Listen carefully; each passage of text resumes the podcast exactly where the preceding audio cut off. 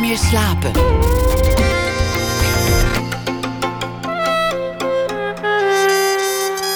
Met Liesbeth Staats.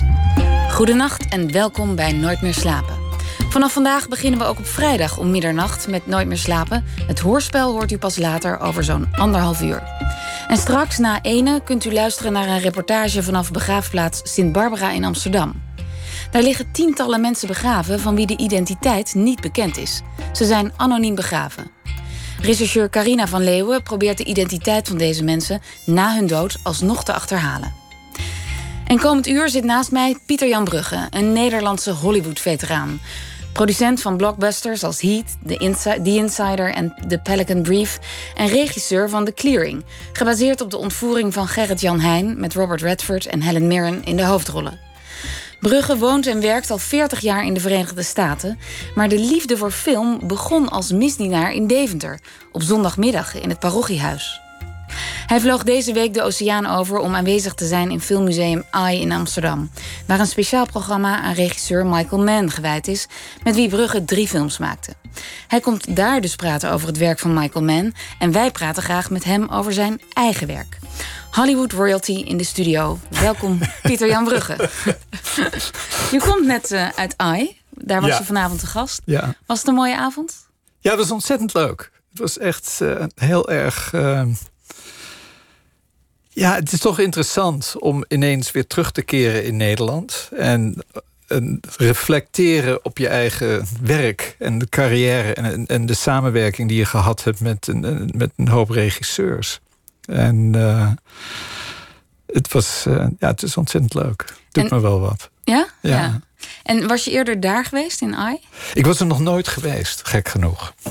Um, en het, was, het is een indrukwekkend gebouw. En ik had het natuurlijk van de, de, aan de overkant van het ei natuurlijk zien liggen. Maar ik uh, had nooit. De, de aanleiding was er niet. En ik ben altijd regelmatig maar kort in Amsterdam. En het, mm -hmm. Ik zit veel bij het muziekhuis. als ik hier in oh, Nederland ben. Om uh, naar hun programma's. Te Want film zie ik natuurlijk toch. Ja. En dat heeft toch uh, voor mij uh, ook andere invloeden die je wilt. en impressies die je wilt opdoen. Ja. Ben je regelmatig in Nederland eigenlijk? Ja, ik ben wel regelmatig in Nederland. Ja. ja. Sommige jaren meer, twee, drie keer. En andere jaren is het één keer. Maar Nee, ik kom er graag. Ik, ik, voel me nog altijd eigenlijk Nederlander. Daar wil ik straks veel meer over weten. Voor iemand die 40 jaar al buiten Nederland woont. Aha. Um, ik ben een eenvoudige filmkijker, een consument. Aha. En uh, bij het woord regisseur kan ik me van alles voorstellen. Acteurs, scenario schrijvers ook nog. Aha. Um, maar producent heeft altijd, of producer heeft iets geheimzinnigs. Ik zie geen klapstoel voor me waar de regisseur altijd op zit. Um, ik denk dat het een heel zakelijk beroep is, maar ik weet ook dat er een creatieve kant aan zit. Hoe staan die twee met elkaar in verhouding? Wat doe je als producent? Ja, naast het, het financiële heb je natuurlijk ook het organisatorische en logistieke en het creatieve element. En de kunst in het produceren ligt om in te schatten wat de visie is van een regisseur. En te begrijpen waar de kracht van de film ligt. En op die manier de complexe wisselwerking tussen geld en wat er voor nodig is om iets te organiseren, een scène of een sequentie. En wat de artistieke en creatieve vormgeving daarvan is. En wat daarbij komt kijken. En het, het allereerste wat je moet doen is eigenlijk inzicht te krijgen van wat maakt die regisseur nou precies die regisseur? En welke werktuigen heeft hij nodig om zijn kracht te kunnen uitstralen?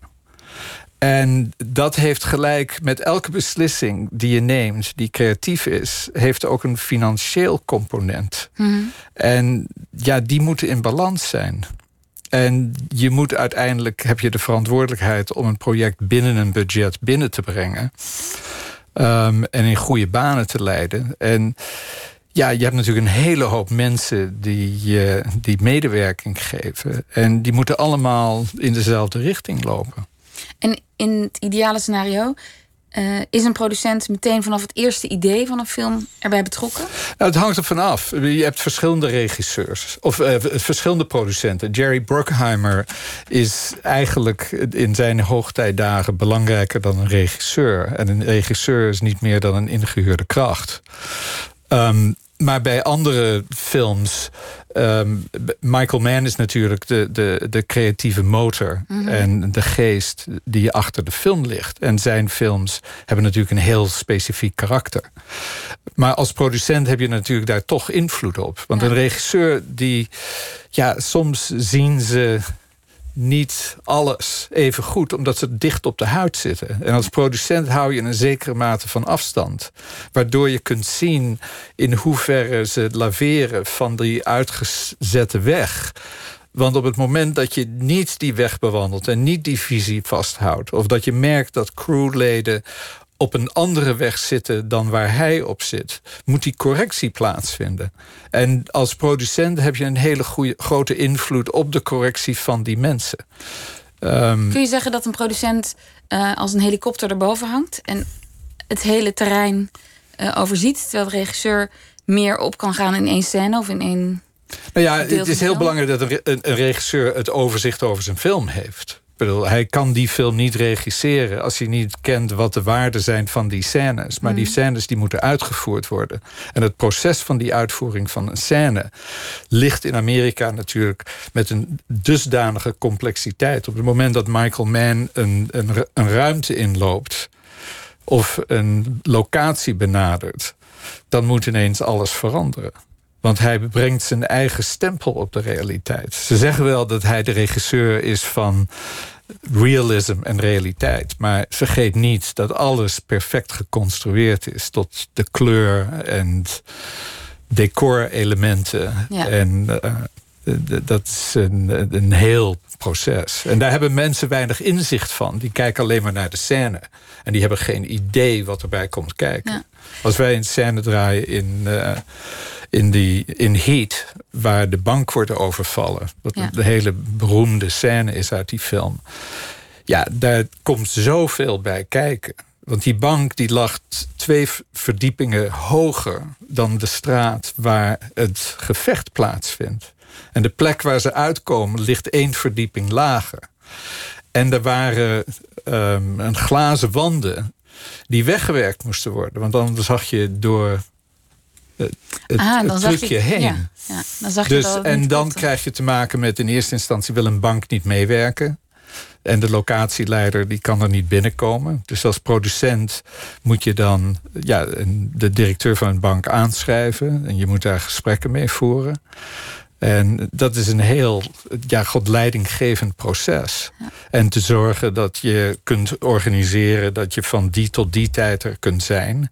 En dan binnen die tijd moeten een aantal decorelementen aangevoerd worden en opgezet. En die moeten weer afgebroken worden. Want die bank die moet ook weer open de volgende ochtend. En hou je dat dan weg bij de regisseur? Dat soort uh, logistieke nou, eh, problemen? Kijk, eh, de, de, de, de, regisseur heeft er totaal geen interesse in. Het enige wat hij wil is dat hij die bankscène kan draaien. En dat het er op die manier uitziet zoals hij dat voor ogen heeft. En wat er allemaal bij komt kijken. En hoe het allemaal georganiseerd moet worden. Dat zal hem een zorg zijn. Ja ja.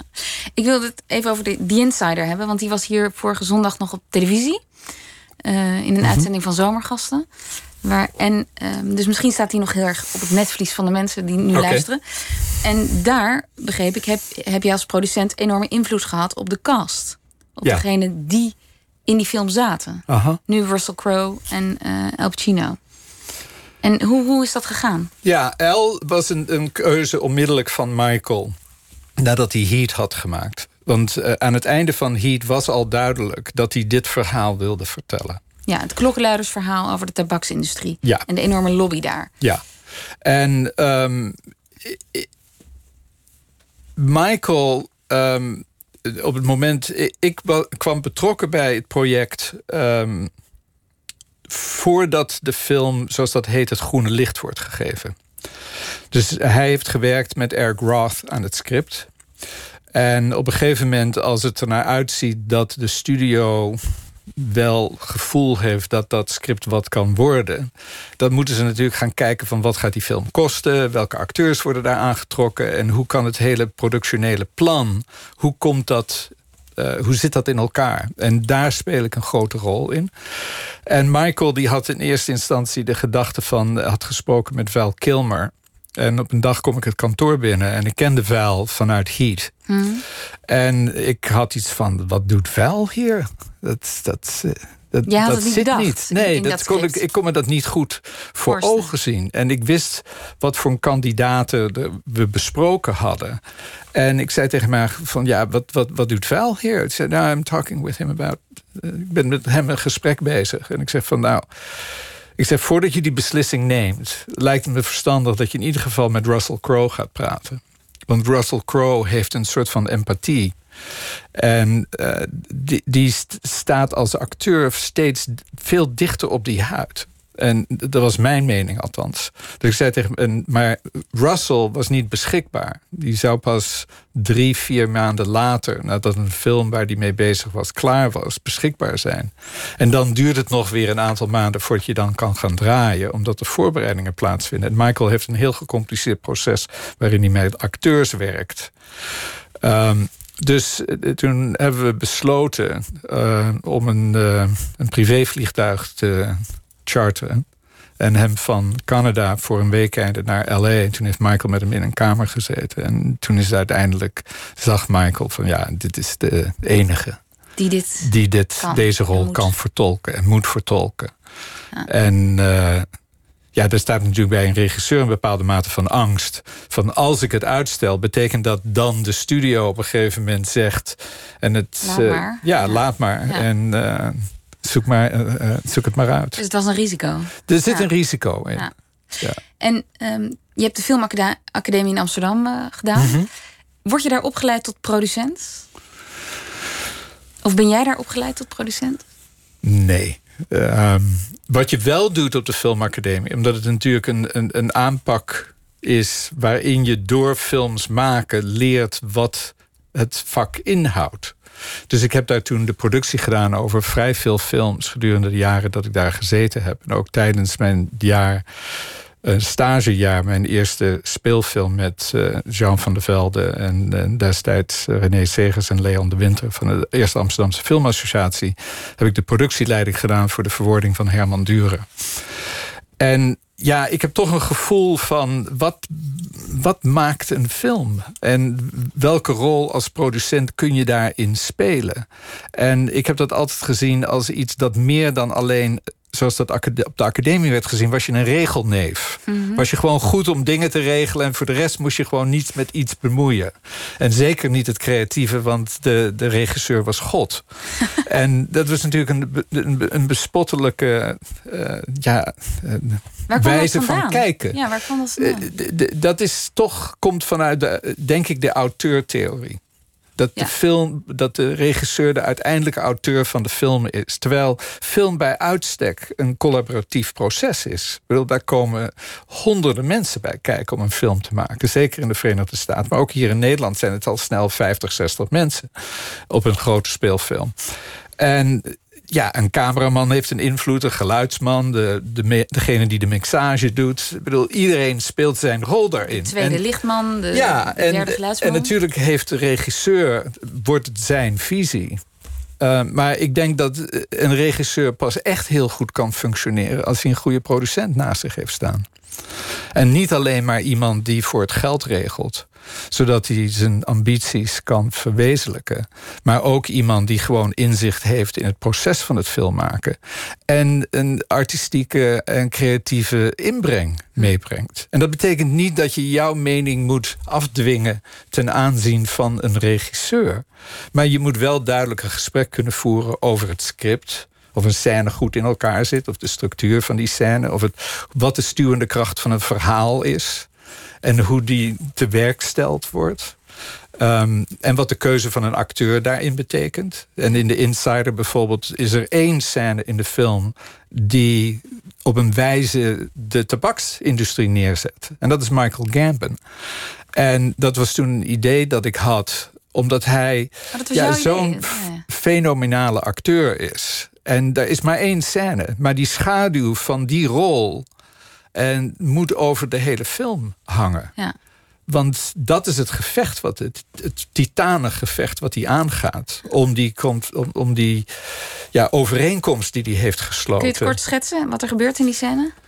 Um, nou, in die scène eh, moet hij, wordt hij op het matje geroepen. En in, uh, op dat moment wordt hem uh, verweten eigenlijk. En wordt er dreigingen uitgesproken dat hij een overeenkomst heeft afgesloten, waardoor hij niet kan vertellen wat zijn werk uh, binnen Brown Williamson was. En het feit dat uh, nicotine een verslavende. en dat zij daar wist van, weet, weet van hadden. Ja. Dus, um, en dan willen ze die uh, overeenkomst versterken. En daar ontstaat dan natuurlijk een, een soort sleutelscène, ja, noem je dat. Ja, het is ja. absoluut. Ja. Um, ik las in een interview dat je, dat je zei over dat produceren. Eigenlijk heb ik heel veel van mijn vader, de kunstschilder, geleerd. Mm -hmm. Hij heeft me leren kijken, hij heeft me discipline geleerd en ook het genot van ambacht in je werk. En hoe heeft hij je dat geleerd? Hij was kunstschilder. Hij, hij was kunstschilder. En, nou ja, dat, gedeeltelijk gaat het bij osmose. Maar je, ja, als kind ga je mee naar tentoonstellingen. En je kijkt toch mee over zijn schouder. En hoe een compositie wordt opgezet. En wat het effect van kleur is in een emotionele gevoel dat dat oproept. Um, en als iemand je toch vertelt van hoe een schilderij in elkaar zit. En ik zeker herinner me nog als klein jongetje, omdat mijn vader daarnaast kunstschilder ook leraar was. En wel een klas meenam naar belangrijke tentoonstellingen. En ja, dan mocht ik op de bus mee. En toen zag ik ook uh, voor het eerst een, een overzichtstentoonstelling van het werk van Jeroen Bos, die er recentelijk een paar jaar geleden weer was. Ja. Um, en dat had ik toen met mijn vader gezien. En als je dan mijn vader toch daarover hoort praten naar zijn klas toe, ja, steek je als jongetje uh, heel toch heel veel op. Ja. En wat En, bedoel je eh, met het genot van ambacht? Nou, ambacht, het, het, het ambachtelijke is natuurlijk met, het, met, met, met schilderen is natuurlijk het penseel oppakken. En het werken met verf. En techniek die daarbij komt kijken van hoe bereik je het effect. En een Rembrandt bereikt natuurlijk een effect totaal anders. En zeker als je dat bestudeert met een portret van Jan Six... Mhm. zie je daar een moderniteit die voort wijst naar waar Rothko bij terechtkomt. En als je dat soort van dingen toch meekrijgt...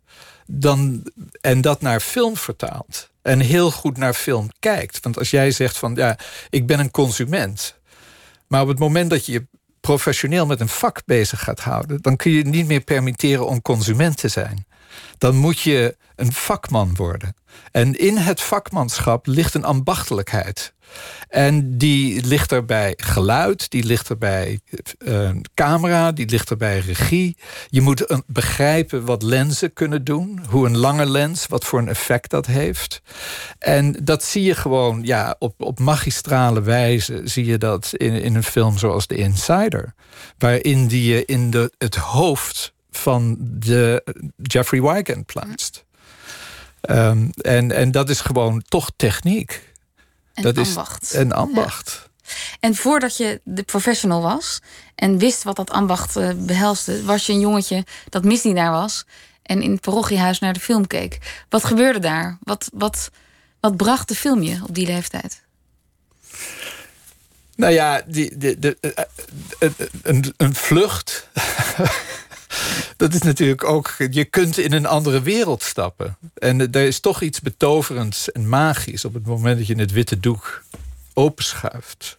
En daar met licht beelden getoverd worden op een wit doek. En dat heeft een ontzettende. Ja, god, dat. dat, dat is bedwelmend en dat is betoverend en dat is uh, verleidelijk en het heeft allerlei aspecten brengt dat met zich mee. En, en heb het je is dat nog vlucht. steeds? Ja, dat heb ik nog steeds. Ja, dat is er nog wel. Niet bij elke film. Ik, ik moet zeggen, toen ik vanavond Thief zag, zag ik dat absoluut niet. Maar okay. um, en, omdat ik daar de techniek zie. En ik zie ook het feit dat die techniek verouderd is. Die, wer, die was heel goed in 1981. Maar dat voordat Miami Vice er was. En voordat uh, een heat er was. Mhm. Maar nu, ja, god, dat is ontwikkeld. En die techniek ontwikkelt voortdurend. Maar ja, ik zag recentelijk een, een, een Chinese film van uh, uh, 24 uh, City, 24 City. En ja, dan, dat vind ik heel. Daar, daar ben ik bijzonder. Dan gebeurt het weer. Dan gebeurt het weer. Ja. ja. In uh, eh, 2004 ben je gaan regisseren. Aha. Heb je de Clearing gemaakt? Ja. Gebaseerd op het ontvoeringsverhaal van Gerrit-Jan Heijn. Ja. Um, nou ja, voordat ik, voordat ik die hele ontvoering ga terughalen. Um, je, je zei ja, eigenlijk was ik toen pas klaar voor het regisseren. Ik wilde altijd wel regisseren, maar ik vond dat ik eerst dat productievak moest kennen. En dat dat eigenlijk de beste leerschool is voor een regisseur. Ja, kijk, het, het hangt er vanaf van wat voor regisseur je bent. Uh, Orson Welles wist op zijn 24e een, een, een, meesterwerk neer te zetten. En ik had in ieder geval, het was mij wel duidelijk dat ik dat niet was. Dus ik wilde.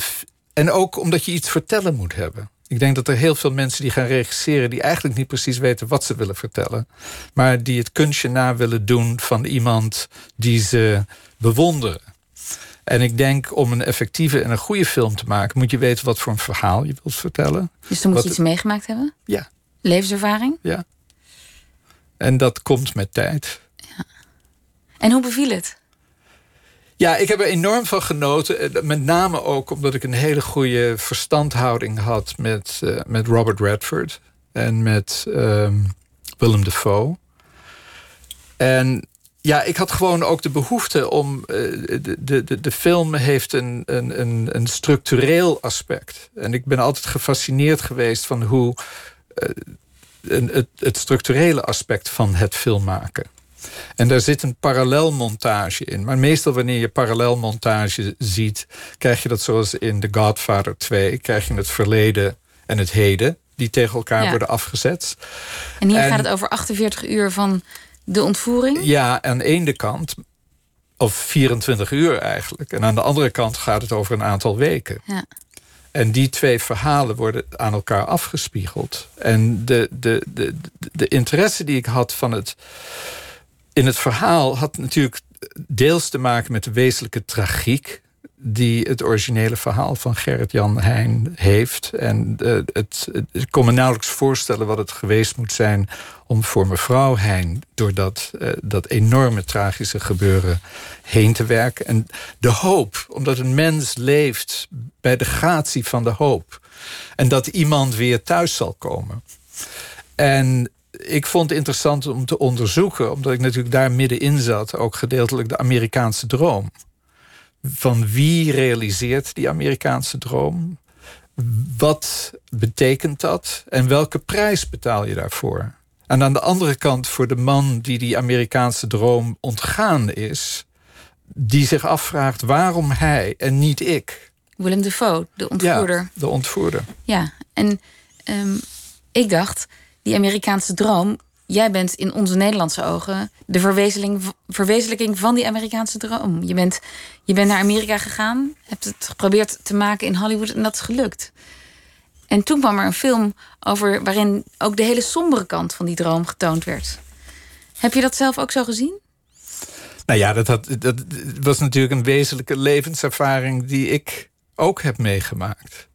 En waar ik mij op dat moment niet geheel van bewust was. En een, een onderdeel van de film, en, en, en Redford heeft daar een invloed op gehad. Um, zijn karakter schrijft op een gegeven moment een briefje. En vraagt aan Willem Dafoe of hij dat aan zijn vrouw wil geven. Want hij gelooft niet dat hij doodgeschoten wordt. Maar natuurlijk diep ergens in zijn gedachten ligt erin... kom ik hier heel huids uit. En ik had dat briefje niet verwoord. Um, ah, en, je had het aan, aan, de acteur gelaten? Ik had het aan de acteur gelaten en ook in het ongewisse. Omdat natuurlijk elk mens een ander briefje schrijft.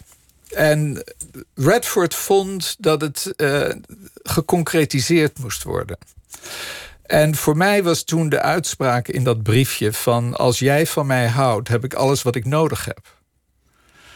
Mooi. En ik kwam er gaandeweg in het proces van het filmmaken. En daarna, met name door de enorme ja, de druk die ik meegemaakt heb in het maken van Miami Vice, ontrafelde mijn eigen huwelijk. En realiseerde ik mij dat die uitspraak niet waar was. Voor mij althans. En dat heeft ertoe geleid dat ik uit mijn eigen huwelijk ben gestapt. En uh, ja, dat heeft natuurlijk een hoop voeten in de aarde gehad. En daarin ligt toch in deels de verwezenling van de Amerikaanse droom. Ja, daar hangt een prijskaartje aan af. En mijn moeder, toen ik een jong, jongetje was, zei mij: er zijn twee dingen in het leven die je voor niks krijgt. De zon gaat op en de zon gaat onder. En daartussen betaal je op een of andere manier voor het leven. En dat is mij altijd bijgebleven. En dat is. Eh, ja, dat heeft mij aangesproken in, in, in het feit van wat doe je met je leven en wat voor keuzes maak je. En um... ik zit even te rekenen. De clearing was in 2004. Miami Vice uit mijn hoofd 2006. Mhm. De filmversie. Um, dan heb je eigenlijk je eigen script geschreven met de clearing. Of je eigen liefdesgeschiedenis. Ja, ja, voor uitschrijvende. Ja. En dat kwam ik pas later achter. Ja, en, en wat heb je dan geleerd van die film? Of wat heb je voor jezelf ja, geschreven? Ja, ik heb ontzettend veel geleerd van die film. Maar als eh, het gaat over jouw huwelijk? wat ik geleerd had, uh, is dat ik uit elkaar gegroeid was. En dat de, de film maakt het proces duidelijk waar twee mensen die van elkaar verwijderd zijn, nauwer met elkaar verbonden raken. Over die anderhalve uur dat je naar die film kijkt.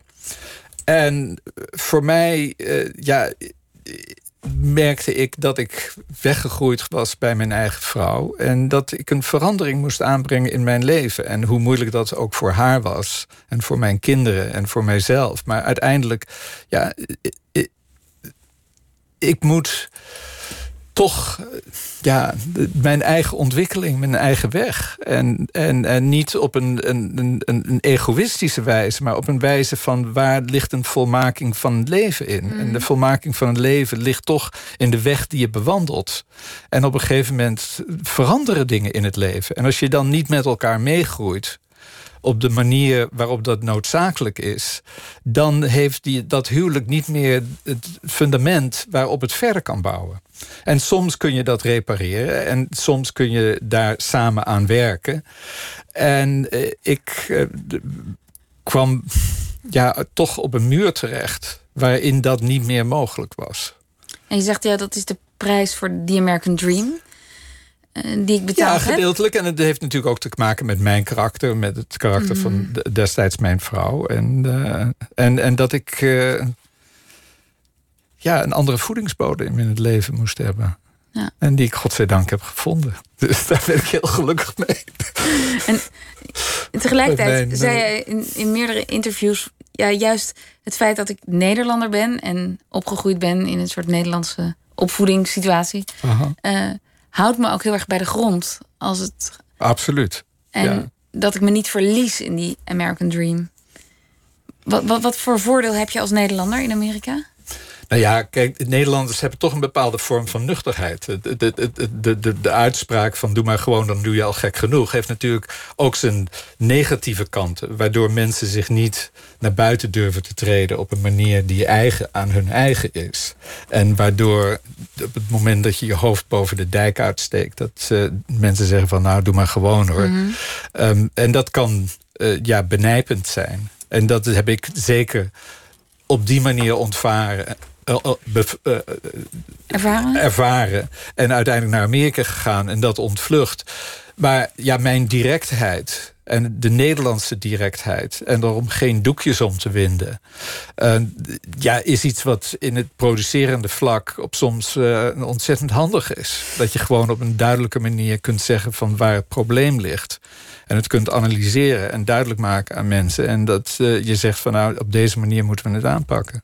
En moesten zij aan die manier wennen toen je daar kwam? Ja. En ik moest aan hun manier wennen. Ja. En dat nog steeds wel. Ik ben er natuurlijk een stuk handiger in geworden. Ik ben veel handiger geworden in...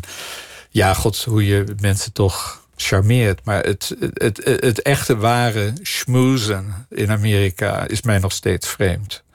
Uh, en ligt mij niet echt. En, en kun je een, een smakelijk voorbeeld geven? ja, dat je. To suck up to people. Dat gebeurt gewoon waar iedereen bij staat. Dat, dat, dat doen mensen. Maar dat weten ze dan toch ook van elkaar? Jawel, maar ik, ik, ik, ik heb daar iets in dat, dat. Dat vind ik zo vreemd. Het komt mij heel vreemd, wezenlijk vreemd over. En de wijze waarop mensen altijd maar staan te lachen als een ster iets zegt. En slaafs meelopen. En uh, zijn, hun eigenheid verliezen. En dat merkte ik heel sterk toen ik met Warren Beatty werkte. Want Warren die wilde altijd weten waarom. Waarom doe je dat? Of hoezo? Die was heel Socratisch in het stellen van vragen. En het duurde voor mij enige tijd voordat ik daarachter kwam dat dat te maken had. Dat hij beseft dat omdat hij Warren Beatty is, mensen hem op een andere manier benaderen. En hij wil weten in hoeverre mensen eerlijk zijn in het weergeven van hun gedachten. Dus het werkte tegen hem. Ja, en, en, en sommige sterren ja, die hebben daar een ongelooflijk gevoel voor... wanneer ze daar tegenover komen te staan. En natuurlijk ook de, de mogelijkheid om dat te manipuleren. Ja. En is het... Um, lijkt, ja, het lijkt me ook een risico dat je, als je daar helemaal in meegaat... dat je ook door de boom het bos niet meer ziet. En dat je als je ster daar ook in gaat geloven. Ja, en je verliest jezelf. En wat je merkt ook, is dat met, met Warren was dat heel duidelijk. Welke films heb je met Warren gemaakt? Ik heb één film met hem gemaakt. Um, en dat was uh, Bulworth. Oh ja. um, en je, ik realiseerde me dat ik eigenlijk maar een spiegel was. Waarin hij zichzelf gereflecteerd ziet. en hij is ontzettend goed in het uitvogelen waar je zwakke kant ligt. En dan heeft hij toch de neiging om daar zijn vinger in te steken en daarin te gaan porren. En dat is een heel ongevoelig en heel vervelend proces. Um, om jou te krijgen waar hij jou wil hebben. En daar heb ik een hoop van geleerd van hoe die mechanismes werken. En het was niet prettig in die zin om met hem samen te werken. Op dat vlak. Nee. Um, maar je, je wordt je wel bewust van hoe die dingen werken. En wat je merkt in je ervaring van films maken... dat elke film toch een soort van les is... niet alleen in het vak van produceren... maar ook in de wijze waarop je in het leven staat... en hoe jij vindt dat je met mensen om moet gaan. Daar gaan we straks verder over praten. We gaan eerst luisteren naar muziek uit de film Heat... van Lisa Jarrett en Peter Burke, Meltdown...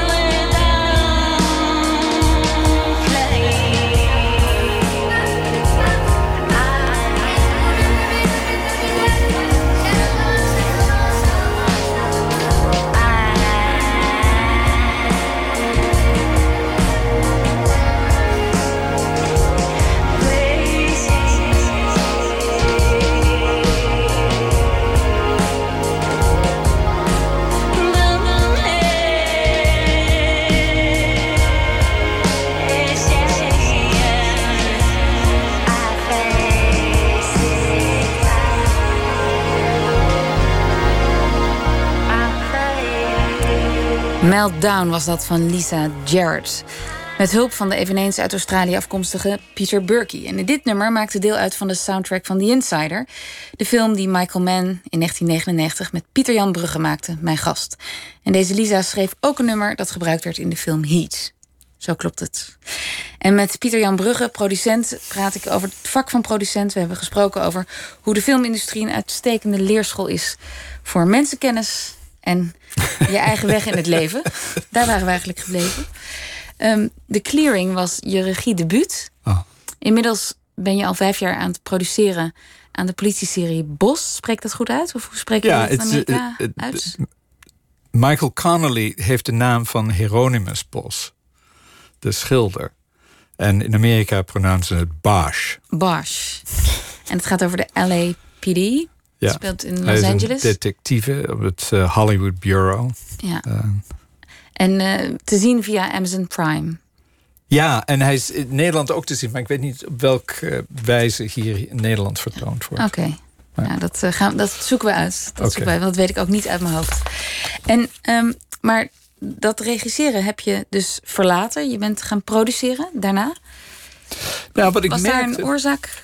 Ja, dat, kijk, wat ik heel sterk merkte in het proces van het maken van de clearing, dat mijn uh, persoonlijke interesse eigenlijk toch bij een Europese film ligt. En wat betekent een Europese film? Ja, op een andere manier dat je verhalen vertelt. Uh, en, de, de, in, en ook een andere vorm van werken. In Amerika hebben natuurlijk de grote regisseurs uh, die mogelijkheid. Um, en het soort van verhalen waar ik een interesse had in te vertellen... en dat was ook het conflict waarin ik terecht kwam met de studio... die wilde uiteindelijk een kidnapfilm hebben. En de film is, als het één ding niet is, is het een kidnapfilm. Nee, het gaat ook over de liefde. Het gaat over de liefde en het gaat over het thema van de Amerikaanse droom en de prijs die je betaalt. En het uh, gaat over een huwelijk. En uh, ja, het heeft meer te maken met scènes uit een huwelijk. Uh, dan dat met een kidnapfilm heeft. En, en het loopt slecht af. Ja. En als je daar een ster in stopt en het loopt slecht af ja, betaal je een prijs.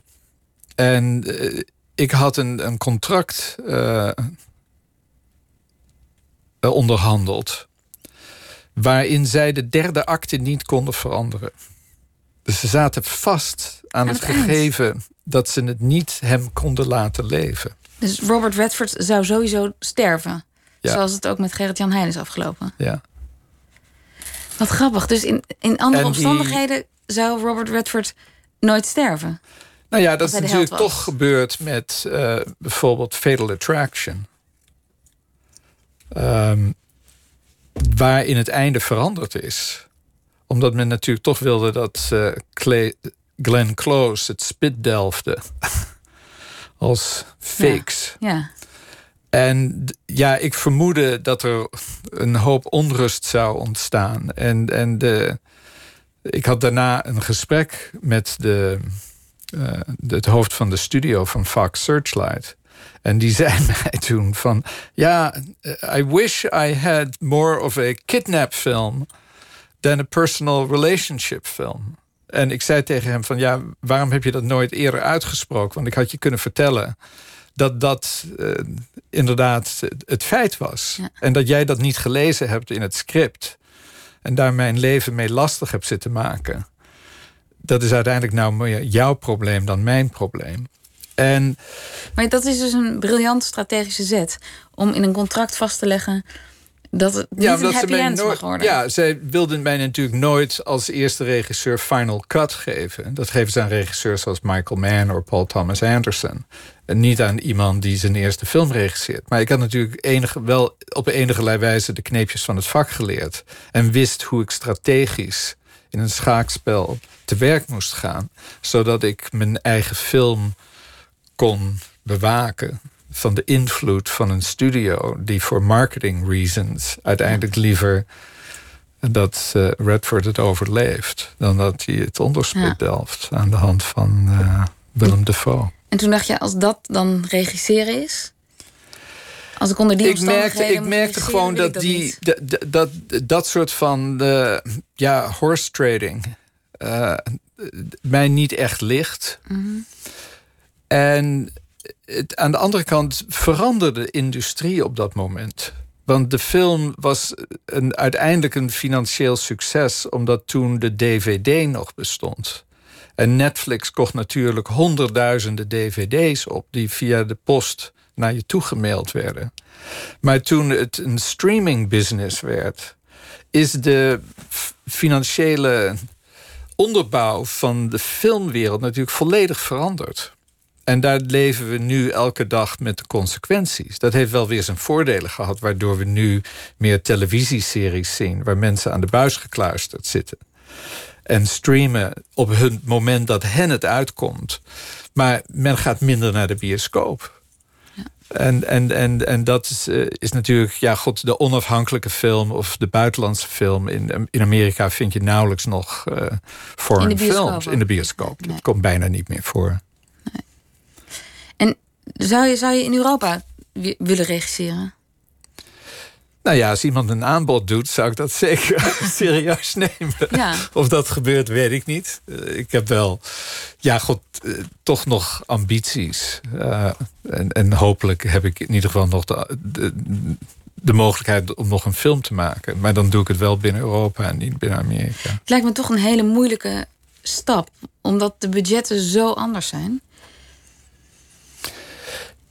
Ja, budgetten zijn wel anders. Maar uiteindelijk gaat het toch om het vertalen, het vertellen van het verhaal. Kijk, een film zoals Heat kun je in een Europese vorm nooit maken. Wat heeft die gekost?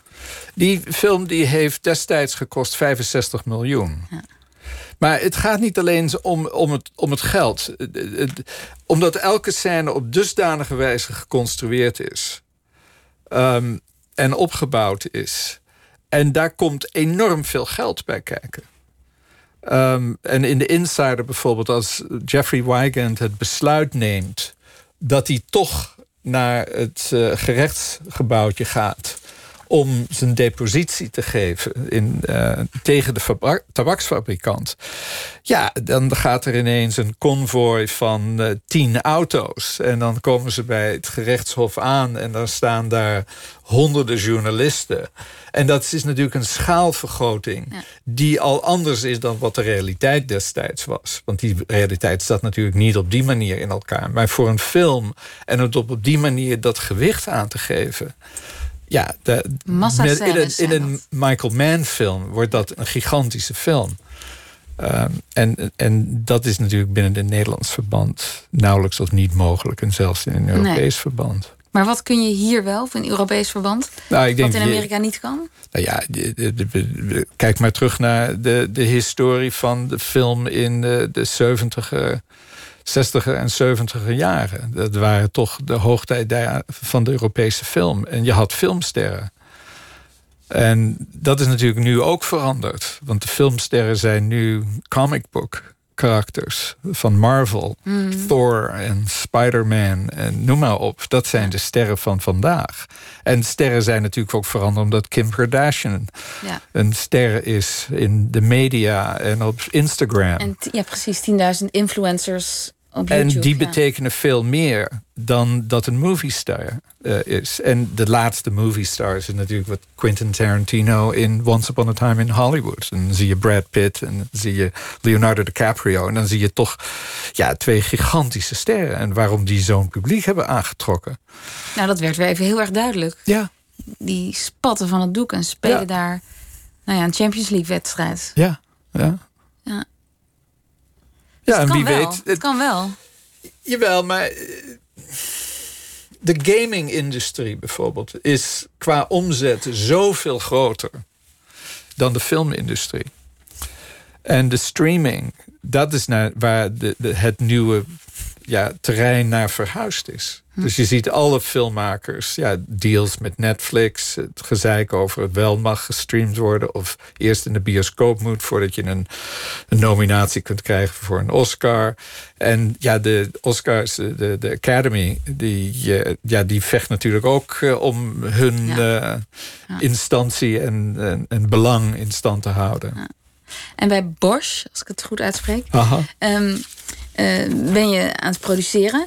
En je bent ook aan het draaien, want net zet je, zet je je telefoon stil. Want misschien werd er ge- gedraaid, eh, gebeld vanaf de set eh, uit Amerika. Maar niet meer met Michael Mann. Jullie zijn. Nou ja, kijk, dat heeft te maken met mijn ambitie is verlegd. En het maken van Miami Vice was heel gecompliceerd. En dat heeft toch op een bepaalde manier tot een breuk geleid tussen Michael en, en ik. En dat heeft enige tijd gekost voordat dat weer hersteld was. en was dat een, op artistiek vlak? Waren jullie het creatief oneens? Nou, dat is niet alleen creatief, dat heeft ook. ehm, ja, op hoe ik tegen het leven aankijk en hoe hij tegen het leven aankijkt. En de. de op welke manier, hoe, of je wel over niet over lijken gaat. Oh, echt? Ja. En, en ik ben niet zo van het over lijken gaan. Hij heeft nogal een reputatie, Michael Mann. Ja, Maar als je drie films met hem gemaakt hebt, dan ben jij waarschijnlijk de, de man die dat wel kan, die met hem kan werken. ja of ik ben een idioot. Maar wat gebeurde daar voor, voor mensen die Michael Mann niet kennen en zijn reputatie niet? Nou ja, er zijn. eh, ehm, ik denk. ehm, als producent moet je natuurlijk ook weg kunnen cijferen. Want jouw aandacht, tenzij je eh, Jerry Bruckheimer bent, kan niet groter zijn dan van de regisseur. En als je een sterke persoonlijkheid hebt, en dat heb ik zeker, ehm, dan kan dat wel eens in conflict komen. En televisie in die zin met Bosch werkt voor mij heel goed, omdat ik uiteindelijk ja, regisseurs voorbereid op het maken van hun episode. En als een soort van producing director het overzicht houdt over de totale lijn in tien episodes, waarin één verhaal verteld wordt. En kun jij daar ook je creativiteit kwijt die je vond bij het regisseren? Oh, zeker. Zeker. Ehm, ja, omdat je aan de conceptie van het project ten grondslag ligt. En, en zeker met uh, Erk met wie ik een hele goede werkrelatie heb, die de uh, showrunner en hoofdschrijver is.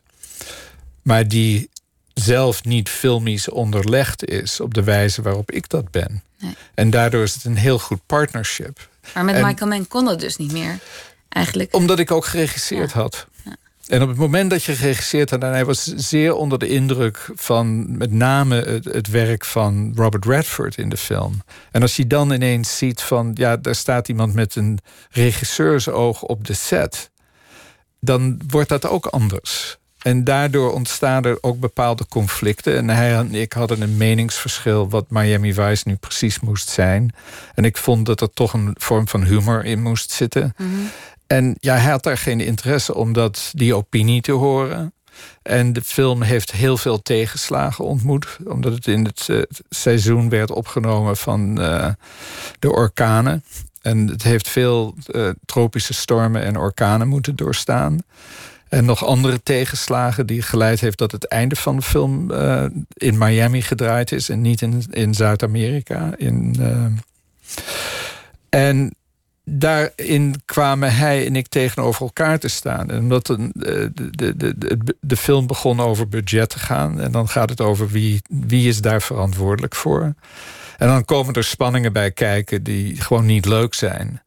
En dat heeft enige tijd gekost. En me daarna wel weer gevraagd of ik met hem wilde werken. Want hij weet gewoon toch dat ik uiteindelijk met hem zijn beste films heb Ja. gemaakt. Maar je zei nee. En, en ik, heb, ik ben.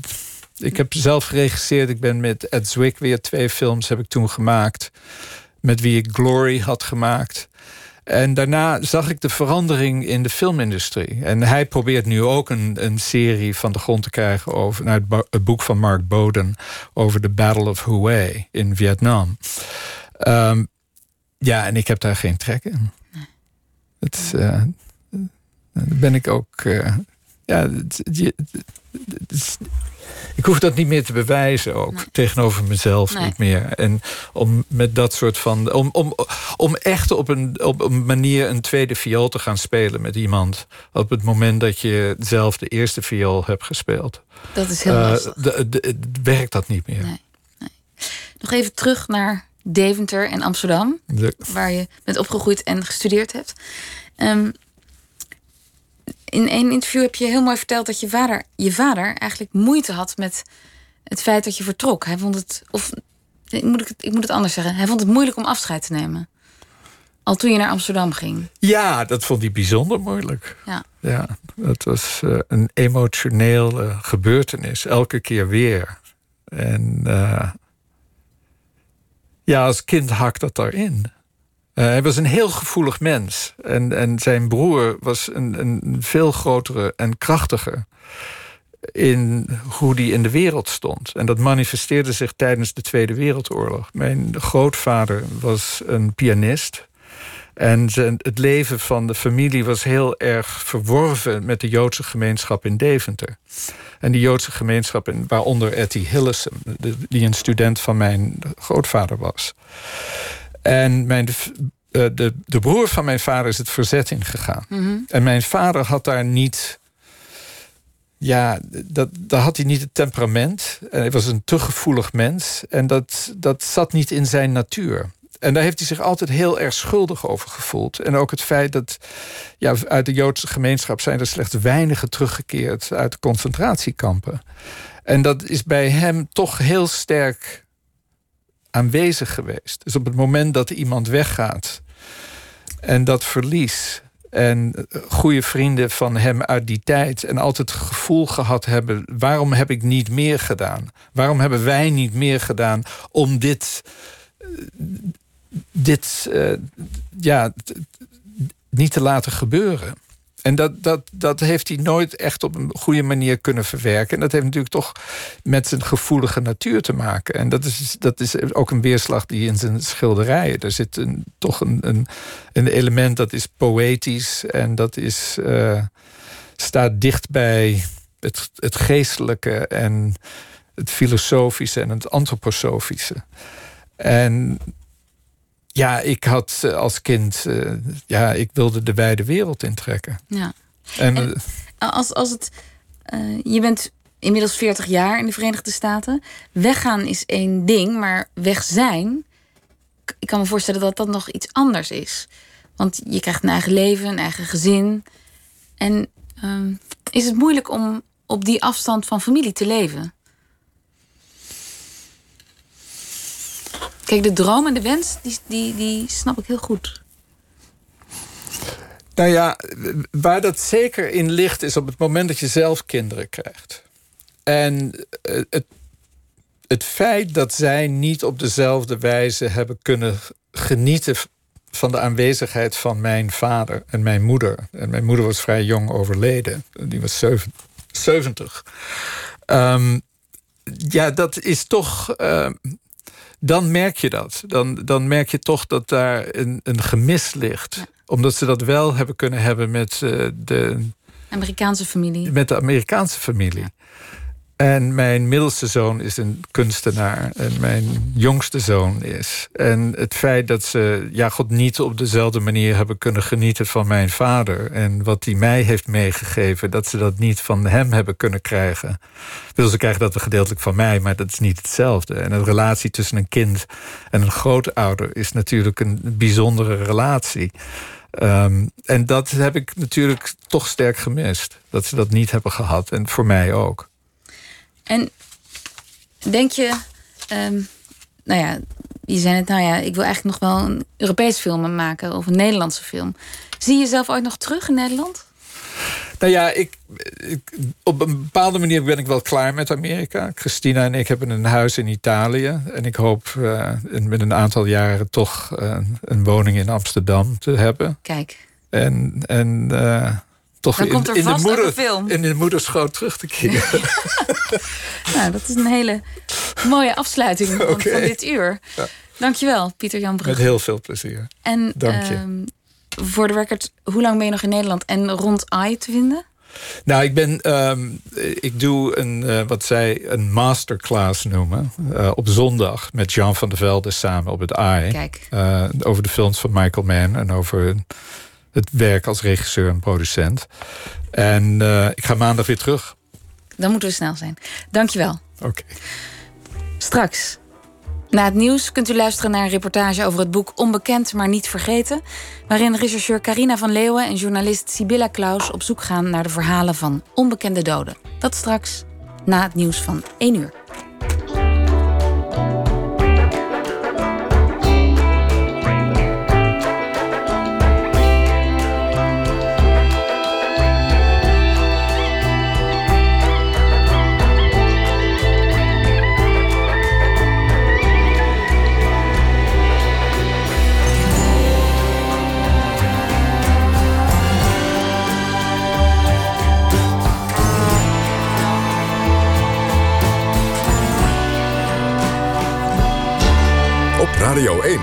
Het nieuws van alle kanten.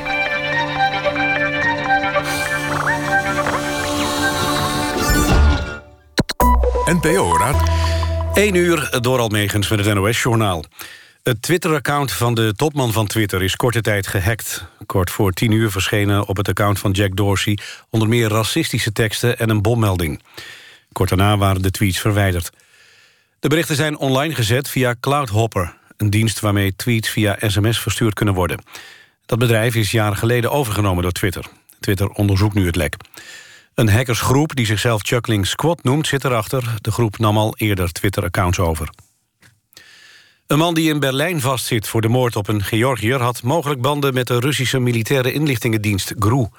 Volgens onderzoek van onder meer Der Spiegel... reisde hij vermoedelijk onder een valse identiteit naar Duitsland. De Georgiër werd vorige week in een Berlijns park doodgeschoten. Slachtoffer vocht jaren geleden met Tsjetsjeense opstandelingen tegen Rusland. Volgens Der Spiegel is zijn paspoortnummer te herleiden naar een Russische instantie die eerder reisdocumenten opstelde voor de GRU. Die militaire inlichtingendienst wordt vaker in verband gebracht met operaties in Europa. Beveiligers op Schiphol gaan zondag actie voeren. Ze eisen dat ze onder de huidige CAO blijven vallen. Schiphol had een kort geding aangespannen om de staking te verbieden... Maar de rechter zag daartoe geen reden. Vakbond FNV zegt dat reizigers wat vertraging kunnen oplopen... maar dat ze hun vlucht niet zullen missen. De A2 is vannacht tussen Dijlen en Everdingen in noordelijke richting dicht... vanwege een proefsluiting van een hoogwaterkering. De snelweg loopt bij Culemborg door een opening in de Diefdijk... die kan in noodgevallen met betonnen balken worden gesloten. Dat wordt elke twee jaar getest. Dat gebeurt dus vannacht. Het weer, vannacht kan mist ontstaan. Minima liggen rond 12 graden. Overdag vrij zonnig, 25 tot 30 graden. Later in de middag en avond meer bewolking met kans op een onweersbui. Zondag is het bewolkt, mogelijk een bui... en met hooguit 21 graden een stuk frisser. Dit was het NOS Journaal. NPO Radio 1. VPRO. Nooit meer slapen.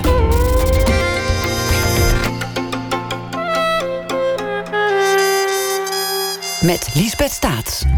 Welkom terug bij Nooit meer slapen. In ons land liggen honderden mensen begraven van wie we niet weten wie ze zijn. Forensisch rechercheur Carina van Leeuwen probeert al jaren om deze mensen hun identiteit terug te geven. Samen met journalist Sibylla Klaus schreef ze het boek Onbekend maar niet vergeten. Verslaggever Inge Terschuren ontmoet rechercheur Carina van Leeuwen op begraafplaats Sint Barbara in Amsterdam, waar veel van die onbekende doden begraven zijn.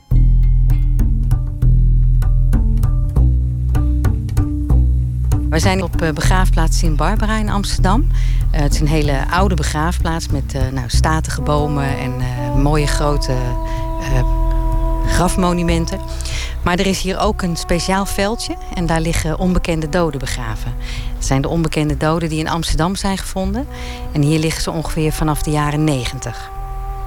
We staan hier voor een klein gebouwtje. Uh, zullen we er even naartoe lopen? Ja, laten we dat doen. Dit is het, uh, nou, het hart van de begraafplaats, zou ik bijna zeggen. Hier zit de administratie uh, van Sint Barbara. En daarachter is ook het woonhuis van de familie Degenkamp.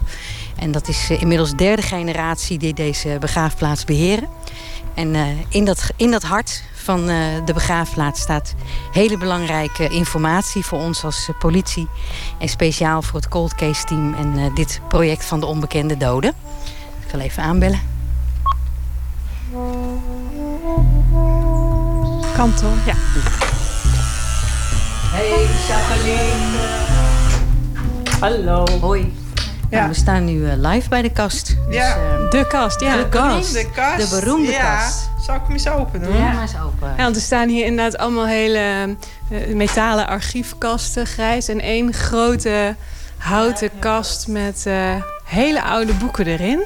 Ja, die, eh, dit, dit is echt eh, nou, het, eh, het hart van, eigenlijk bijna het hart van het project wat we gedaan hebben. Want inderdaad, behalve alle nou, metalen lades die je hier ziet met administratie, is deze kast heel belangrijk voor ons gebleken. Omdat dit nog de handgeschreven boeken zijn. Waarin eigenlijk alle informatie staat van de graven. Hè, dus van mensen die hier begraven zijn.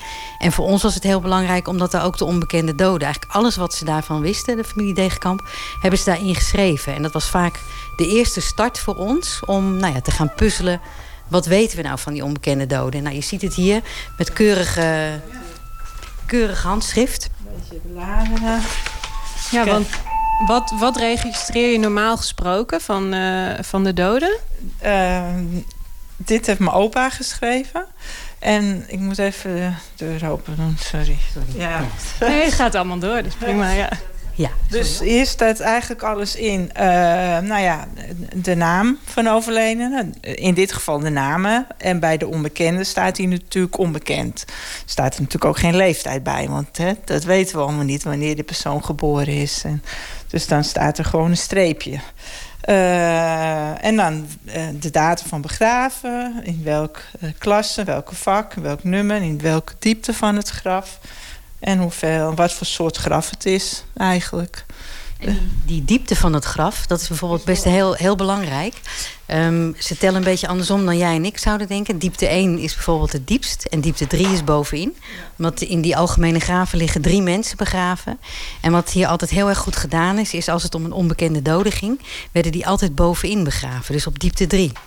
En dat is belangrijk omdat op het moment dat we iemand identificeren, we hem dus heel makkelijk eventueel weer uit het graf kunnen halen en aan de familie of nabestaanden eh, meegeven om eventueel te herbegraven.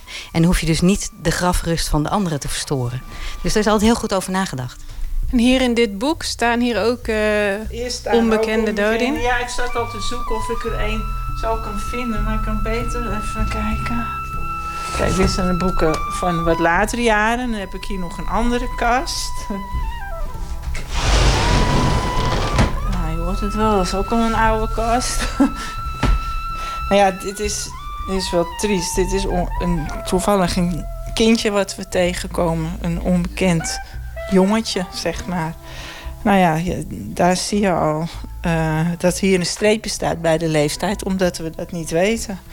En ook diepte 3, dus bovenaan, helaas, is deze niet bekend geworden. Want anders had hier onder zijn naam gestaan. Want dan schrijf ik het er in de boeken bij. Even kijken.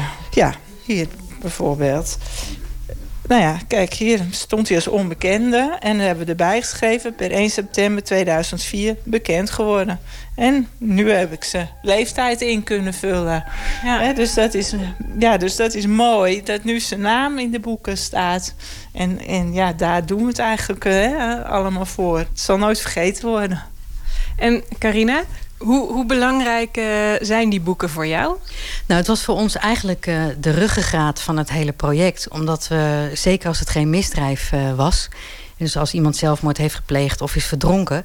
dan zijn we als politie verplicht om na een aantal jaren gegevens te vernietigen. Ehm, en dat is niet altijd gerealiseerd dat dat ook ging om mensen waar we de naam nog niet van wisten.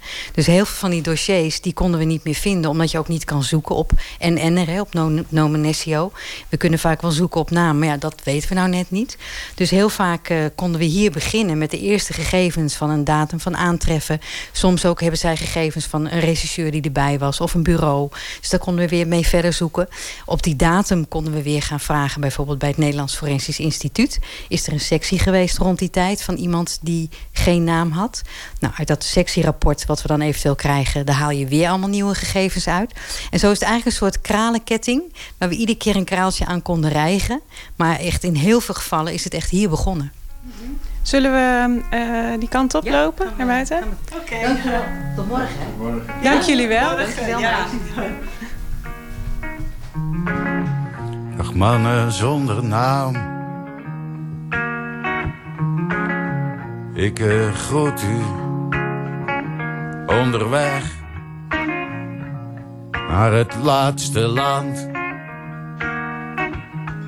waar iedere welkom wordt geheten. Niets van een niemand hoeft te weten.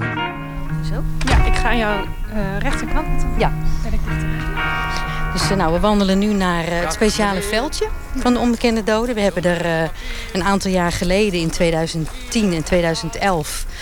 En ook nog in 2012 hebben een aantal onbekende doden... waarvan het graf dus eigenlijk geruimd moest worden. Um, hebben we opgegraven om ze en eventueel DNA-materiaal af te nemen. En eigenlijk alle gegevens die je nog kunt vinden wanneer je iemand opgraaft na zoveel jaar. Uh, dus die hebben opgegraven om dat allemaal te verzamelen. Maar ook met het doel om ze te herbegraven. Uh, op een plek waar ze niet geruimd gaan worden voorlopig. om ze inderdaad eventueel terug te kunnen geven aan de familie. We hebben inmiddels 34 mensen geïdentificeerd van de nou, zo'n beetje 100 onbekende doden... die ooit in Amsterdam begraven hebben gelegen. En tot nu toe uh, blijkt dat van die 34 die we geïdentificeerd hebben... er maar één uit Nederland kwam. Oh, wauw. Ja, dus dat is ook wel heel bijzonder. En het is natuurlijk ook een beetje te verklaren... Hè, dat uh, Amsterdam trekt natuurlijk heel veel toeristen... en avonturiers ook wel... Uh, zeker in de jaren negentig uh, was natuurlijk Amsterdam ook wel een beetje het walhalla van de drugs. Dus ze, nou, ze kwamen overal vandaan. Van, van Duitsland, Frankrijk, China, Spanje, Brazilië. We hebben ze echt overal vandaan. Maar dat zegt natuurlijk ook wel iets waarom het soms zo lastig is. He, want vind maar eens ja, degene waar je, he, wie, wie, de vermiste is... die aan de andere kant van die onbekende doden is. We gaan hier even naar links. Ja. Je ziet, we lopen helemaal nu achterop de begraafplaats van Sint-Barbara. Het is hier best heel groot. Ja. En uh, nou, we lopen vlak bij de spoorbaan. En laten we eens teruggaan naar het begin. Want uh, jij uh, was als regisseur al betrokken bij het Cold Case team. Daar ben je uit mijn hoofd in 2006 voor gaan ja. werken. Ja. Um, en toen heb jij zelf het initiatief genomen om binnen dat team extra aandacht te besteden aan de zogenaamde nomenescio's. De mensen die dus geen naam hebben, van wie we niet weten wie ze zijn. Ja. Hoe, hoe kwam dat tot stand? Nou, dat kwam eigenlijk doordat we een cold case gingen oppakken in 2007. Dat was een, zaak uit, uit uh, 1999. Het uh, is een zaak van een jonge vrouw die uh, in Amsterdam is gevonden. En haar lichaam was gedumpt in een uh, kliko-bak. Ze was vermoord. En de, haar identiteit was ook nooit achterhaald. En op het moment dat we nou ja, dat dossier lazen... Um, en we zagen wat we allemaal eigenlijk aan informatie misten... Uh, besloten we omdat er, dat er maar één manier was om erachter te komen. En dat was om haar stoffelijke resten op te graven. Nou, zodoende kwamen we toen hier op Sint Barbara. En ja, werden we erop gewezen dat hier dus veel meer onbekende doden lagen. Nou, dat vond ik al chockerend. En ook als ik dat vertelde tegen collega's, die allemaal zeiden, nou, dat kan niet. Dus eigenlijk is zij de aanleiding van dit hele project. Weet je, zij staat voor mij echt wel symbool voor al die onbekende doden. En Um, we hebben een gezichtsreconstructie uh, laten maken van haar schedel. Want ze was niet meer herkenbaar.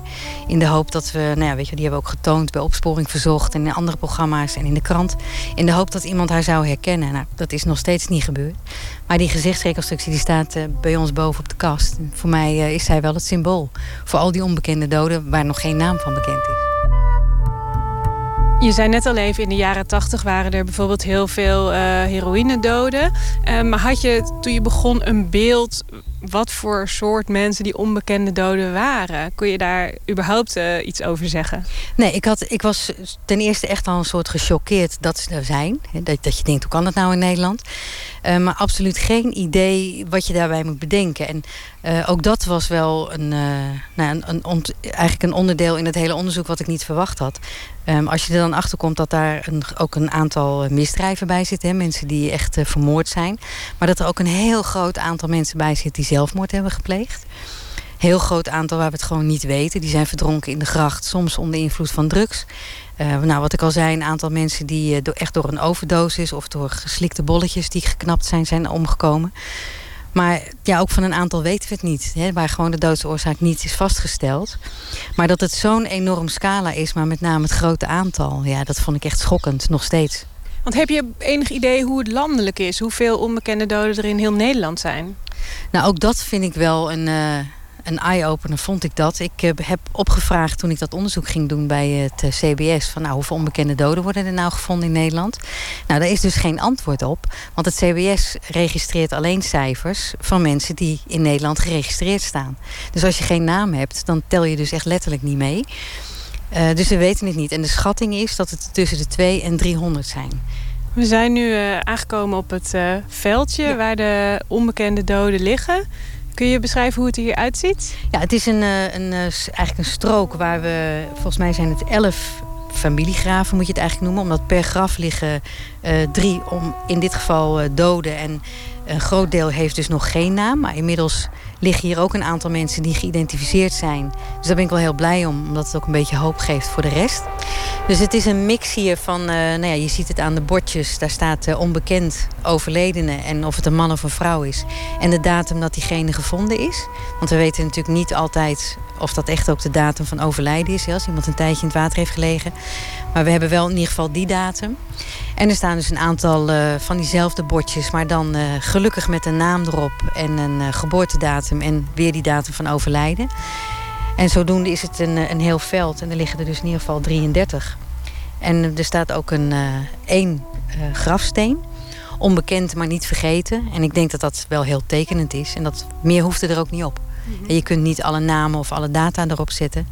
En nou ja, we hebben geen geld voor iedereen een eigen steen.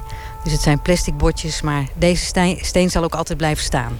Um, en wat ik heel mooi vind, ook wat je nu ziet hier op het veld... is dat er dus toch mensen komen die uh, bloemen achterlaten. Dat zien we ook met alle zielen. Dan staat er ineens een lampje bijvoorbeeld. Dus dat vind ik wel heel mooi. Ik vind het, uh, ik vind het mooie aan de titel van het boek en ook wat er op de steen staat. Het is eigenlijk een belofte van jullie om de mensen niet te vergeten. Ja, dat, zo kan je het inderdaad zien. En dat, dat gevoel heb ik ook wel. Weet je. Zeker nadat we de eerste hadden geïdentificeerd. En dat ik dacht van ja, zie je wel. Het is, en want dan hoor je het verhaal van de achterblijvers. Want dat is iemand die langdurig vermist was. En dat heeft ook heel veel in gang gezet. Op het moment dat we dat verhaal konden vertellen... was eigenlijk iedereen die eerst wat kritisch was, die was ook om. Dus het is inderdaad een belofte dat, uh, dat we niet opgeven. Dat is ook een beetje de cold case gedachte natuurlijk. Geef nooit op. En ik hoop ook dat het lukt om ze allemaal een naam te geven. Maar ook ja, dat de rest van Nederland hier ook meer mee gaat doen. Hè? Dat andere gemeenten, andere politiekorpsen, uh, politieeenheden... Uh, dat die daar ook wat meer mee gaan doen. Want volgens mij kan het gewoon niet zo zijn dat je in Nederland onbekend begraven wordt en blijft. Ik heb u niet gekend. Niet in uw zwakte. Niet in uw kracht. Niet in uw laatste land waarin naamloos welkom. Weet niet welke taal. Um, we hebben het nu steeds over de onbekenden die een naam en een verhaal moeten krijgen. Uh, heb je een, een voorbeeld van uh, iemand die geïdentificeerd is en nou, waar jullie ook deels het verhaal van hebben kunnen achterhalen? Uh, ja, die, die ligt hier niet meer omdat hij gerepatrieerd is. En dat is een, het verhaal van een, van een Braziliaanse jongen. Dat, dat wisten we uiteraard niet, maar er was een, een jonge man die begin jaren 2000, 2001 uh, die werd gevonden, die was zijn lichaam was ergens gedumpt in de bosjes. En bij onderzoek bleek dat hij een heel groot aantal bolletjes cocaïne had geslikt, meer dan 70. En dat er ook een aantal kapot waren gegaan. Nou, dat overleef je niet, want er zit 10 gram cocaïne per bolletje ongeveer. En hij had geen, geen identiteitspapieren bij zich en zijn vingerafdrukken leefden niks op. Um, hij had, we hadden een goed herkenbare foto van hem. Maar dat leverde ook niks op, niet op tv, niet in de kranten waar we het ook uh, publiceerden. Dus op een gegeven moment houdt dat onderzoek op. En toen is hij ook hier begraven, ook op diepte 3. Um, en ja, dat was het eigenlijk. En toen begonnen wij in 2010, zo'n beetje 2009, 2010 met het project. En uiteraard kwam hij ook in beeld. En we hebben hem kunnen identificeren tien jaar na zijn dood. Het bleek dat hij uh, Rafael heette. En dat hij 19 jaar jong is en dat hij uit Brazilië komt. Uh, maar zijn vader heeft daar een hele kleine ja, slagerij, uh, was het volgens mij. En hij bracht daar dan de bestellingen van rond. En uh, in dat deel van Brazilië, daar zijn allerlei drugskartels die hun eigen gebieden hebben. En hij werd op een dag benaderd door iemand van zo'n drugskartel. En nou, daar kreeg hij een aanbod van om ogenschijnlijk heel makkelijk heel veel geld te verdienen. En dan hebben we het over nog geen 2000 euro. Maar voor hem was dat heel veel geld. En daarmee dacht hij van nou, dan kan ik mijn droom waarmaken. Dan kan ik samen met mijn vader de winkel uitbreiden. Of ik kan misschien zelf voor mezelf beginnen. En toen vertelde hij tegen zijn ouders dat hij uh, naar Nederland zou gaan om in een pizzeria te werken in Amsterdam. En dat hij na een maand terug zou komen en dat hij heel veel geld ging verdienen. Maar Rafael kwam niet terug. Um, want in plaats van pizza's bakken moest hij bolletjes slikken met fatale gevolgen. Dus zijn ouders die wachten en wachten, maar Rafael kwam niet terug. Um, en uiteindelijk gingen ze ook naar de politie in Brazilië. Maar ja, die jongen was vrijwillig weggegaan. Dus de politie zat er niet zo uh, op te wachten om daar wat aan te gaan doen. En uiteindelijk hebben ze een bericht gestuurd naar de Braziliaanse ambassade in Nederland. En die plaatsten een foto van hem en een oproep. Alleen dat duurde weer een paar jaar voordat wij dat onder ogen kregen. Want wij wisten niet dat een ambassade dat deed. Nou, lang verhaal kort. Uiteindelijk hebben we dus de foto's en de gegevens van die vermiste jongen, Rafael, kunnen koppelen aan die jongen die gevonden was in de bosjes. Dus uh, tien jaar na zijn dood is hij geïdentificeerd. Um, en toen zijn er in Brazilië ook een aantal mensen opgepakt die, uh, van het kartel, die ook verantwoordelijk werden gehouden voor uh, onder andere zijn dood. Um, en we hebben, ook, we hebben hem ook kunnen repatriëren in samenwerking met de Monuta Stichting, die heel veel internationale repatriëringen doen. En die hebben dat voor ons geregeld, maar die hebben dat ook betaald, want de familie had geen geld. Dus we hebben daar ook nog heel lang over nagedacht hoe we dat wilden doen. Want we wilden eigenlijk wel de kist sturen. He, dat ze, het zijn katholieke mensen, dus nou, je denkt ze willen vast wel alles hebben. Um, maar dat, dat was niet handig, omdat die mensen 500 kilometer van het vliegveld woonden in een klein dorpje. En dat was voor hun niet te doen om dan die kist op te halen. Dus uiteindelijk hebben we in overleg met de familie besloten om eh, zijn resten te cremeren. En is de, nou ja, de urn is bij hun thuis afgeleverd. En hoe erg het dan ook is dat ze weten dat hij dood is en dat er een urn wordt thuisgestuurd, daarmee konden ze wel het verhaal afsluiten. dus dat, dit is één van de verhalen, maar zo heb ik er nog uh, nou, 33 voor je. Ja. En als zo'n identificatie dan lukt, kan ik me voorstellen dat het aan de ene kant een euforisch moment is, maar aan de andere kant uh, ook heel droevig. Het is droevig omdat je um, een familie wat moet gaan vertellen wat je eigenlijk niet wilt. Aan de andere kant weten we ook, dat weten we eigenlijk van al die families wel, maar ik denk iedereen die iemand mist, die vermist is, uh, kan dat denk ik beamen. Je kan beter weten dat iemand dood is dan dat je niet weet waar hij of zij is. Dus dat is heel triest. Um, en wat ik wel heb gezien, zeker ook nu met het schrijven van het boek, dat we terug zijn gegaan naar een aantal families, is wat ik me nooit gerealiseerd heb, is dat dan eigenlijk het volgende hoofdstuk voor ze begint. Dat dan heel veel vragen nog niet beantwoord zijn die wij ook niet weten. En waarom pleegde iemand zelfmoord? Ja, als er geen brief is en daar wordt er niet uh, over gerept, dan weten wij het natuurlijk niet. Dus dat heb ik ook wel gezien. Maar het is toch denk ik, hoe erg het ook is, uh, dat mensen beter kunnen weten dat iemand dood is dan dat je niet weet waar iemand is. En wat drijft jou om uh, dit project te blijven doen? In het begin uh, tegen de stroming in. En nu heb je wel wat meer meewind, zei je. Maar waarom vind je het zo belangrijk? Nou, ik vind, weet je, in Nederland is alles geregeld en georganiseerd. En heb je overal een legitimatiebewijs nodig. En um, ik, vind, ik vind het gewoon van belang dat ook mensen die dood zijn een identiteit hebben. Maar wat ik het belangrijkste vind, is dat hun verhaal gewoon tot het einde verteld kan worden. Als je niemand bent, heb je ook geen verhaal. En dat dat verhaal eindigt in geweld of in een zelfmoord, dat, dat is wat anders. Maar het moet wel verteld kunnen worden. Voor de nabestaanden, maar ook voor degene die er niet meer is. En kun jij het makkelijk loslaten, al die uh, lichamen die je ziet en al die verhalen die je hoort? Want ook voor jou gaan mensen dan ineens leven als je het verhaal hoort. Ja, dat, maar ik kan het wel scheiden. Um, ik vind het lastig met de families in de zin dat ik het heel emotioneel vind. En dat zij er niks aan hebben als ik mee ga zitten huilen. Maar ja, dat gebeurt toch ook wel. Um, maar ik kan het wel loslaten, omdat ik het wel heel erg als werk zie en als um, heel mooi werk. Ik vind het een van de mooiste onderdelen van het werk wat ik doe bij Cold Case. Maar ik neem het niet mee naar huis. En niet dat ik er nooit aan denk, maar ik heb er geen last van. Weet je wel? Ik zie het heel erg als dat is mijn werk, dat is onderzoek. En hoe mooi is het dat ik hier nog geld voor krijg ook. Ik bedoel, ja, dat is toch fantastisch. Wat ik ook bijzonder vind in jullie project, uh, er wordt heel veel in de maatschappij wordt nu heel veel aandacht besteed aan uh, identiteit en aan gelijkwaardigheid tussen mensen, hè, ongeacht ongeacht uh, kleur of uh, ras, uh, geslacht, seksuele voorkeur. Um, en wat jullie doen is natuurlijk eigenlijk de ultieme gelijkwaardigheid tussen mensen. Omdat je van tevoren geen idee hebt nee. wie degene is die je gaat onderzoeken. Nee, dat onderscheid hebben we vanaf het begin af aan afgesproken. Dat we geen onderscheid maken. En wij hadden het eigenlijk dan alleen maar over of het een misdrijf is of geen misdrijf. Maar we hebben nooit onderscheid gemaakt in of iemand uh, door bolletjes slikken is overleden, zelfmoord heeft gepleegd of vermoord. Omdat ik ook echt oprecht denk dat het niet uitmaakt. En niemand heeft op zijn verlanglijstje van het leven staan dat hij bolletjes slikt en daaraan doodgaat. En die hebben gewoon niet de, de kansen gehad die wij misschien wel krijgen hier in Nederland. En een aantal mensen die, ja, die zijn gewoon niet zo goed gelukt in de maatschappij. Maar daarom ben je niet minder waard. Zeker niet voor de mensen die je missen. En die mensen zijn ooit, ooit ook nou ja, geboren en liefdevol ontvangen, hoop je. Uh, maar er is gewoon iemand die diegene mist. En ook al is dat in onze ogen maar een drugsdode. Of maar, nou, verzin het. Maar voor iemand anders is het een heel belangrijk iemand. Heb je dat wel eens te horen gekregen? Dat ze zeiden waarom besteed je zoveel tijd en aandacht aan maar een drugsdode? Ja, dat wordt nog steeds wel uh, gevraagd. En naarmate we meer verhalen vertellen wordt dat wel minder. Maar er zijn inderdaad nog steeds mensen, en ik snap dat ook wel. Als jij last hebt van de hondenpoep en, uh, en jeugd voor je deur... dan wil je dat de politie daar tijd aan besteedt. Maar ik heb wel gemerkt, wat ik al zei, als je een verhaal hebt...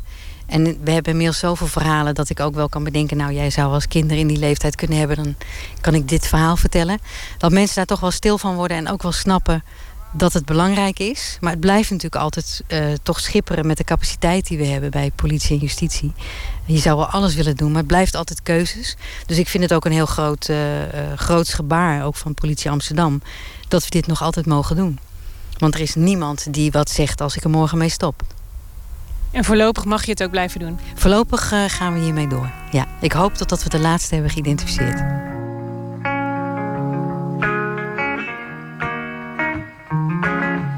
Dag mannen zonder naam. Ik uh, groet u onderweg naar het laatste land waar iedere welkom wordt geheten. Niets van een niemand hoeft te weten.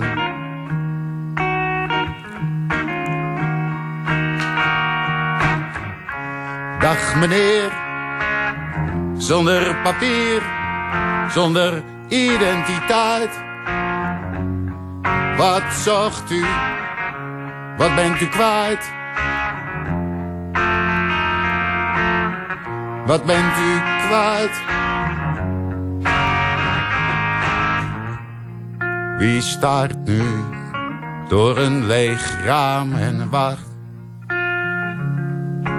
Mannen zonder naam, terwijl ik praat. Lege woorden, lege zaal. Ik kom te laat. Te laat. Ik heb u niet gekend, niet in uw zwakte, niet in uw kracht, niet in uw laatste land, waar u naamloos welkom. Weet niet welke taal, wie dan heeft u lief gehad? In welke kamers? Wie trok uw lakens strak? Wie draagt uw hemden af?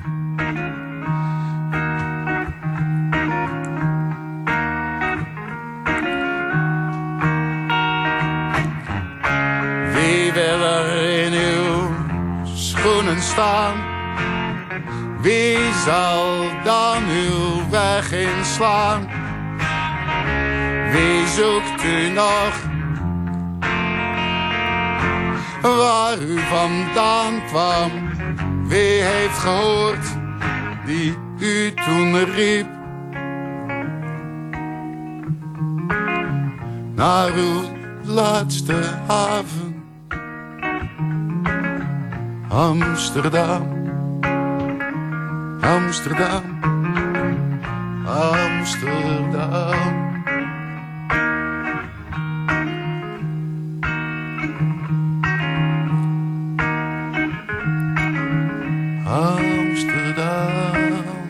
Rechercheur Carina van Leeuwen hoorde u in gesprek met Inge ter Schuren over het boek Onbekend maar niet vergeten. En de muziek was van F. Starik en Ton van der Meulen en heet NN. Met veel dank aan vrouwtje Tuinman voor het boven water halen van dit nummer.